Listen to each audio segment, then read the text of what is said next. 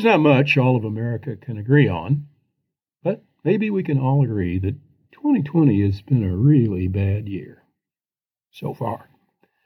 And it doesn't look to get much better with the election and all of its divisiveness. As a moderate Democrat sitting here in mid October, things have been looking better and better to me with former Vice President Biden surging in the polls and the very real possibility of the Democrats retaking the Senate. But then on the bad side, Trump and McConnell will almost certainly run Amy Coney Barrett through as Supreme Court Justice, which will tilt the Supreme Court firmly conservative for the foreseeable future. The only sitting justice in his 80s is Breyer, who's 82. Only Thomas and Alito at 72 and respectively are in their 70s. The remainder are in their 50s and 60s, with Barrett only 48. Only three of the eight sitting justices were appointed by Democrats. So we may be in for a very long couple of decades of right leaning jurisprudence. But I'm not writing this as a discussion of the political tilt of the Supreme Court. This is a recital of how, even though it looks like Joe will win, the last six weeks before the election turned pretty crappy for me. Due to the coronavirus pandemic, the Gold Star Mission 500 mile bicycle ride to raise funds for scholarships in honor of service members lost in the Iraq and Afghanistan wars changed from a four day ride with nearly 40 cyclists in Peloton to a month long individual effort to ride 500 miles. By September 22nd, my 71st birthday, I'd ridden 350 miles. With eight days to finish the 500 miles, I only needed to average about 20 miles a day to hit the goal. But I wanted to get a couple of bigger mile days in, just in case something interrupted my riding. Mike Hungerford, my Edwardsville, Illinois riding friend, plotted out a 75 mile ride from O'Fallon, Illinois to Staunton and back on the Madison County Rail to Trail Paths. The ride met two goals. One, for me to ride at least my age at least once during the year, and two, for me to pile up some miles in reserve. Wednesday, September 23rd, we met at the Bike Surgeon, a bicycle shop in O'Fallon, at 8 a.m. to set off on our ride. My Trek Domane carbon fiber road bike performed beautifully as we spun north on the clear, cool September morning. The trees not yet turning, but the farmers in the fields picking corn. With a long sleeved t shirt on under my Gold Star Mission 500 bicycling jersey, I quickly warmed up as the miles flew past. Two bottles of water snugged into the water bottle holders, and a couple of English muffins, slathered in almond butter and honey, wrapped in aluminum foil tucked into the jersey pockets. Writing against my back provided assurance that I'd be fed and watered until our planned lunch break in Edwardsville. The wind cooperated, providing just enough breeze that we stayed comfortably cool, despite our 15 mile an hour average pace. Tucked into the black zippered crossbar bag, on top of the spare inner tube and the tire levers for changing flat tires, wrote a $20 bill to cover lunch, my retired military ID card, and on top, under the clear plastic lid, sat the ubiquitous device we all carry today my mobile phone. On one of our infrequent stops, I, as we're all wont to do, check my email. Little of interest, except an email from former members of Congress. That's the Alumni Association for Recovering Politicians who've served in the U.S. Congress. Supreme Court Justice Ruth Bader Ginsburg had died on September 18th, the Friday before. The email stated that House Speaker Nancy Pelosi set aside from 10:30 to noon on Friday, September 25th, for former members to pay their respects to the justice in the Capitol building's statuary hall. This would be an historic occasion, as Justice Ginsburg is the first woman and the first person of Jewish faith to ever lie in state in the Capitol. I realized the event would occur in less than 48 hours, but thought it so significant that I immediately forwarded it to wife Annette knowing that as the first woman elected a circuit judge in the five counties of Southern Illinois' 20th Judicial Circuit, and a great admirer of Justice Ginsburg, she would be thrilled at the invitation, even though the timing made it impossible for us to go. Silly me. Twenty minutes later, I get a call. I'm on the computer. We can't get a flight. There's only one nonstop, and it doesn't get there in time. We could drive. Now, I've driven the near thousand miles from Belleville, Illinois to Washington, D.C. It's a 16 hour drive at best. We're not packed. We have no hotel reservations. We're in the midst of a pandemic. We haven't been to a restaurant or more than 50 miles from home since the pandemic started six months ago. This is historic. We have just celebrated the 100th anniversary of the adoption of the 19th Amendment to the Constitution, granting the right to vote to women. Annette had single handedly organized the ceremony and served as master of ceremonies at the St. Clair County Courthouse, recognizing the centennial. And of course, I'd heard more than once the story of how Annette met Justice, then attorney, Ginsburg, in the summer of 1973, when Annette, between graduating from Bradley University and starting law school, worked a summer job as a receptionist secretary at the ACLU national headquarters in Washington, D.C. And Justice Ginsburg was an ACLU attorney during the Watergate crisis. So I wasn't surprised at her reaction. Three hours by bicycle from my car, two o'clock in the afternoon, I rapidly calculated travel times and necessary logistics. I'll be home by five, grab a shower, we can pack tonight, and leave by seven o'clock tomorrow morning. I'll make hotel reservations at the Willard Intercontinental by the White House when I get home. We can do this, I said. Of course we can do it. The judge may be five foot three and a hundred pounds soaking wet, but she is indomitable. Who was I to get in the way of her participation in history? Back on the bike, pedal like hell. Home before five, shower, call the Willard, room for two nights secured, start packing. Now it's easy for me to pack. After 35 years in the military and a two year hitch commuting to Washington, D.C. for a term in Congress, I've got it down to a science. Hmm, let's see. I'll need a navy blue suit, red, white, and blue tie, black belt, black shoes, black socks, change of underwear, white shirt, shave kit. Done. I'm ready to go.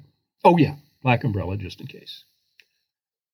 Ah, but then there's the agony of Annette's selection process. Now, this is not sexist, or if it is, it's the truth. Women pack differently than men. Which outfit do I wear? Which jewelry? Which earrings go with the necklace? Should I wear the gold necklace or black? Then comes the issue of shoes. Oh my God. We'll probably walk from the Intercon to the Capitol, a good 15 or 20 minute walk. The shoes must match the outfit.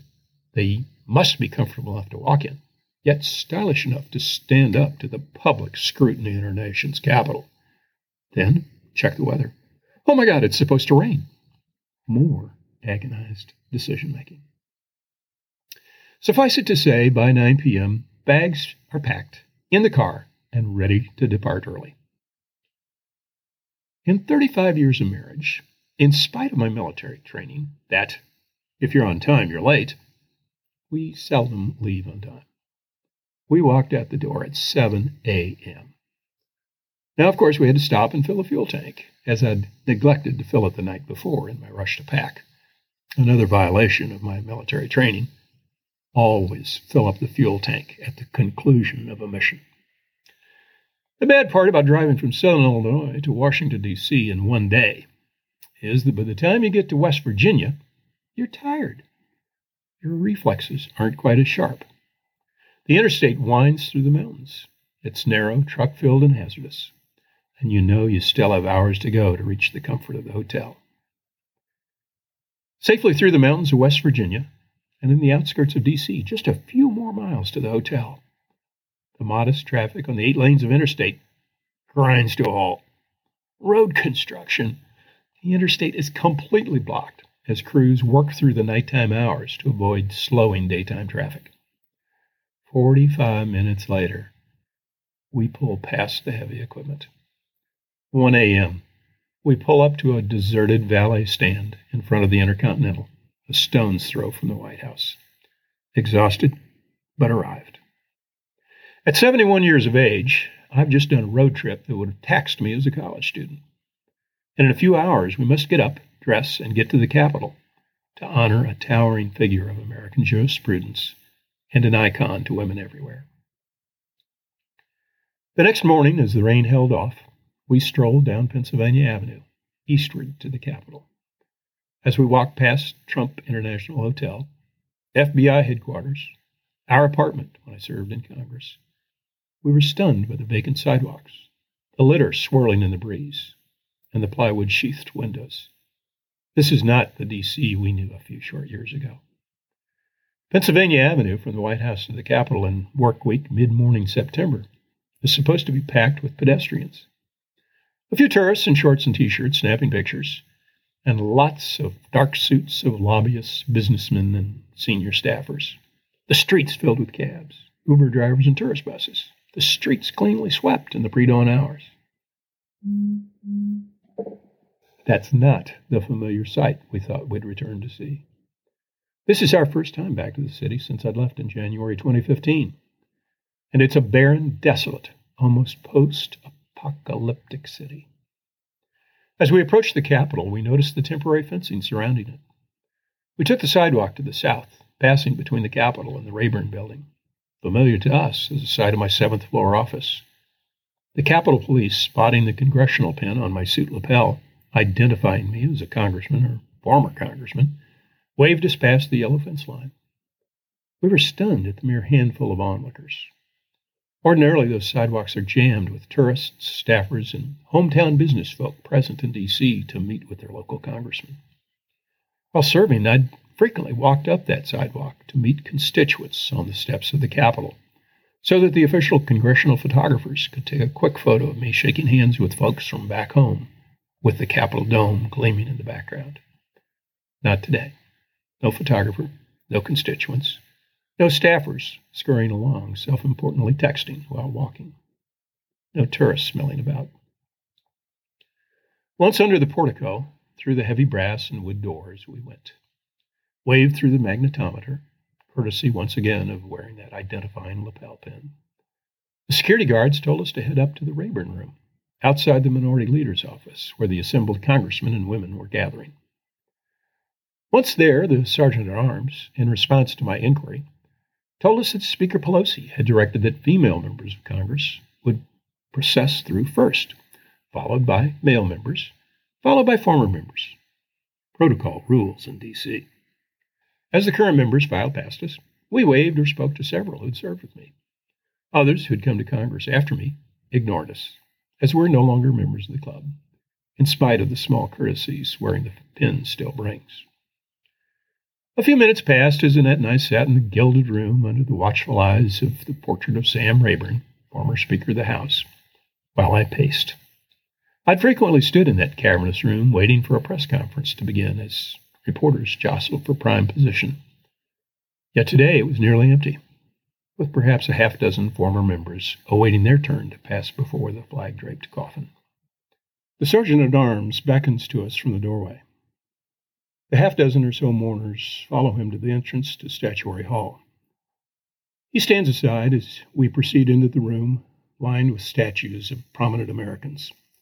Once again, we're confronted with a venue which I've only seen filled with life, noise, and people, now nearly devoid of people.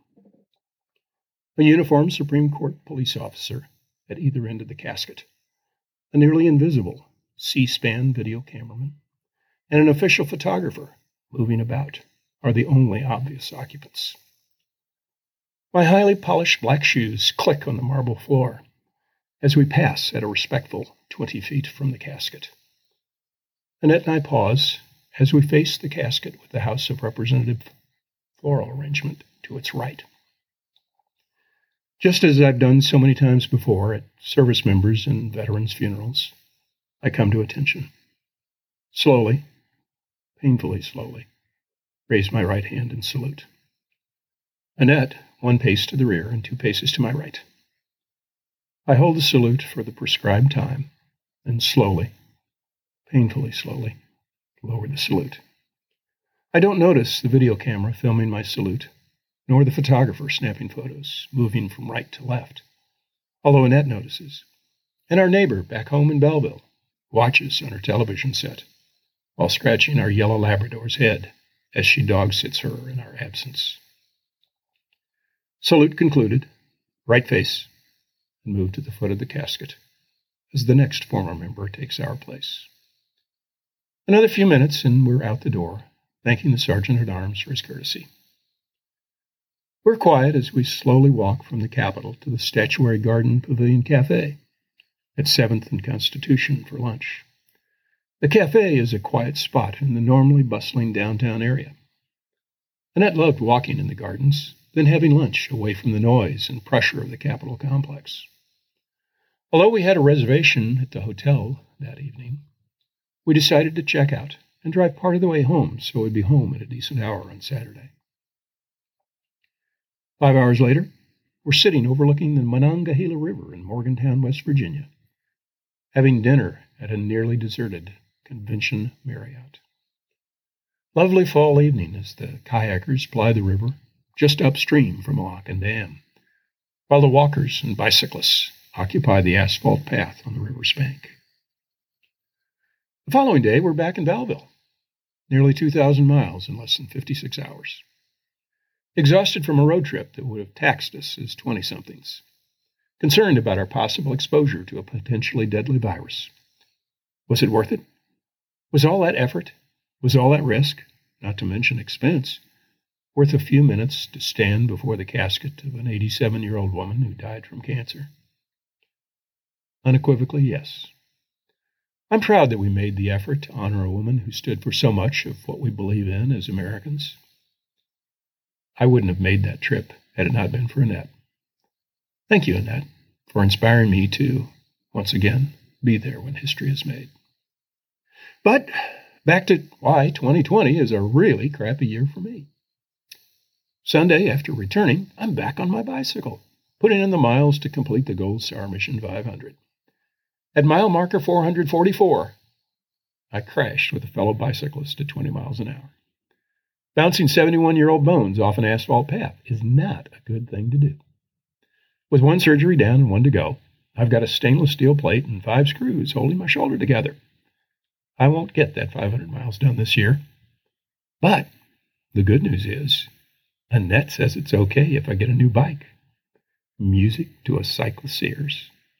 Maybe 2020 will turn out okay after all.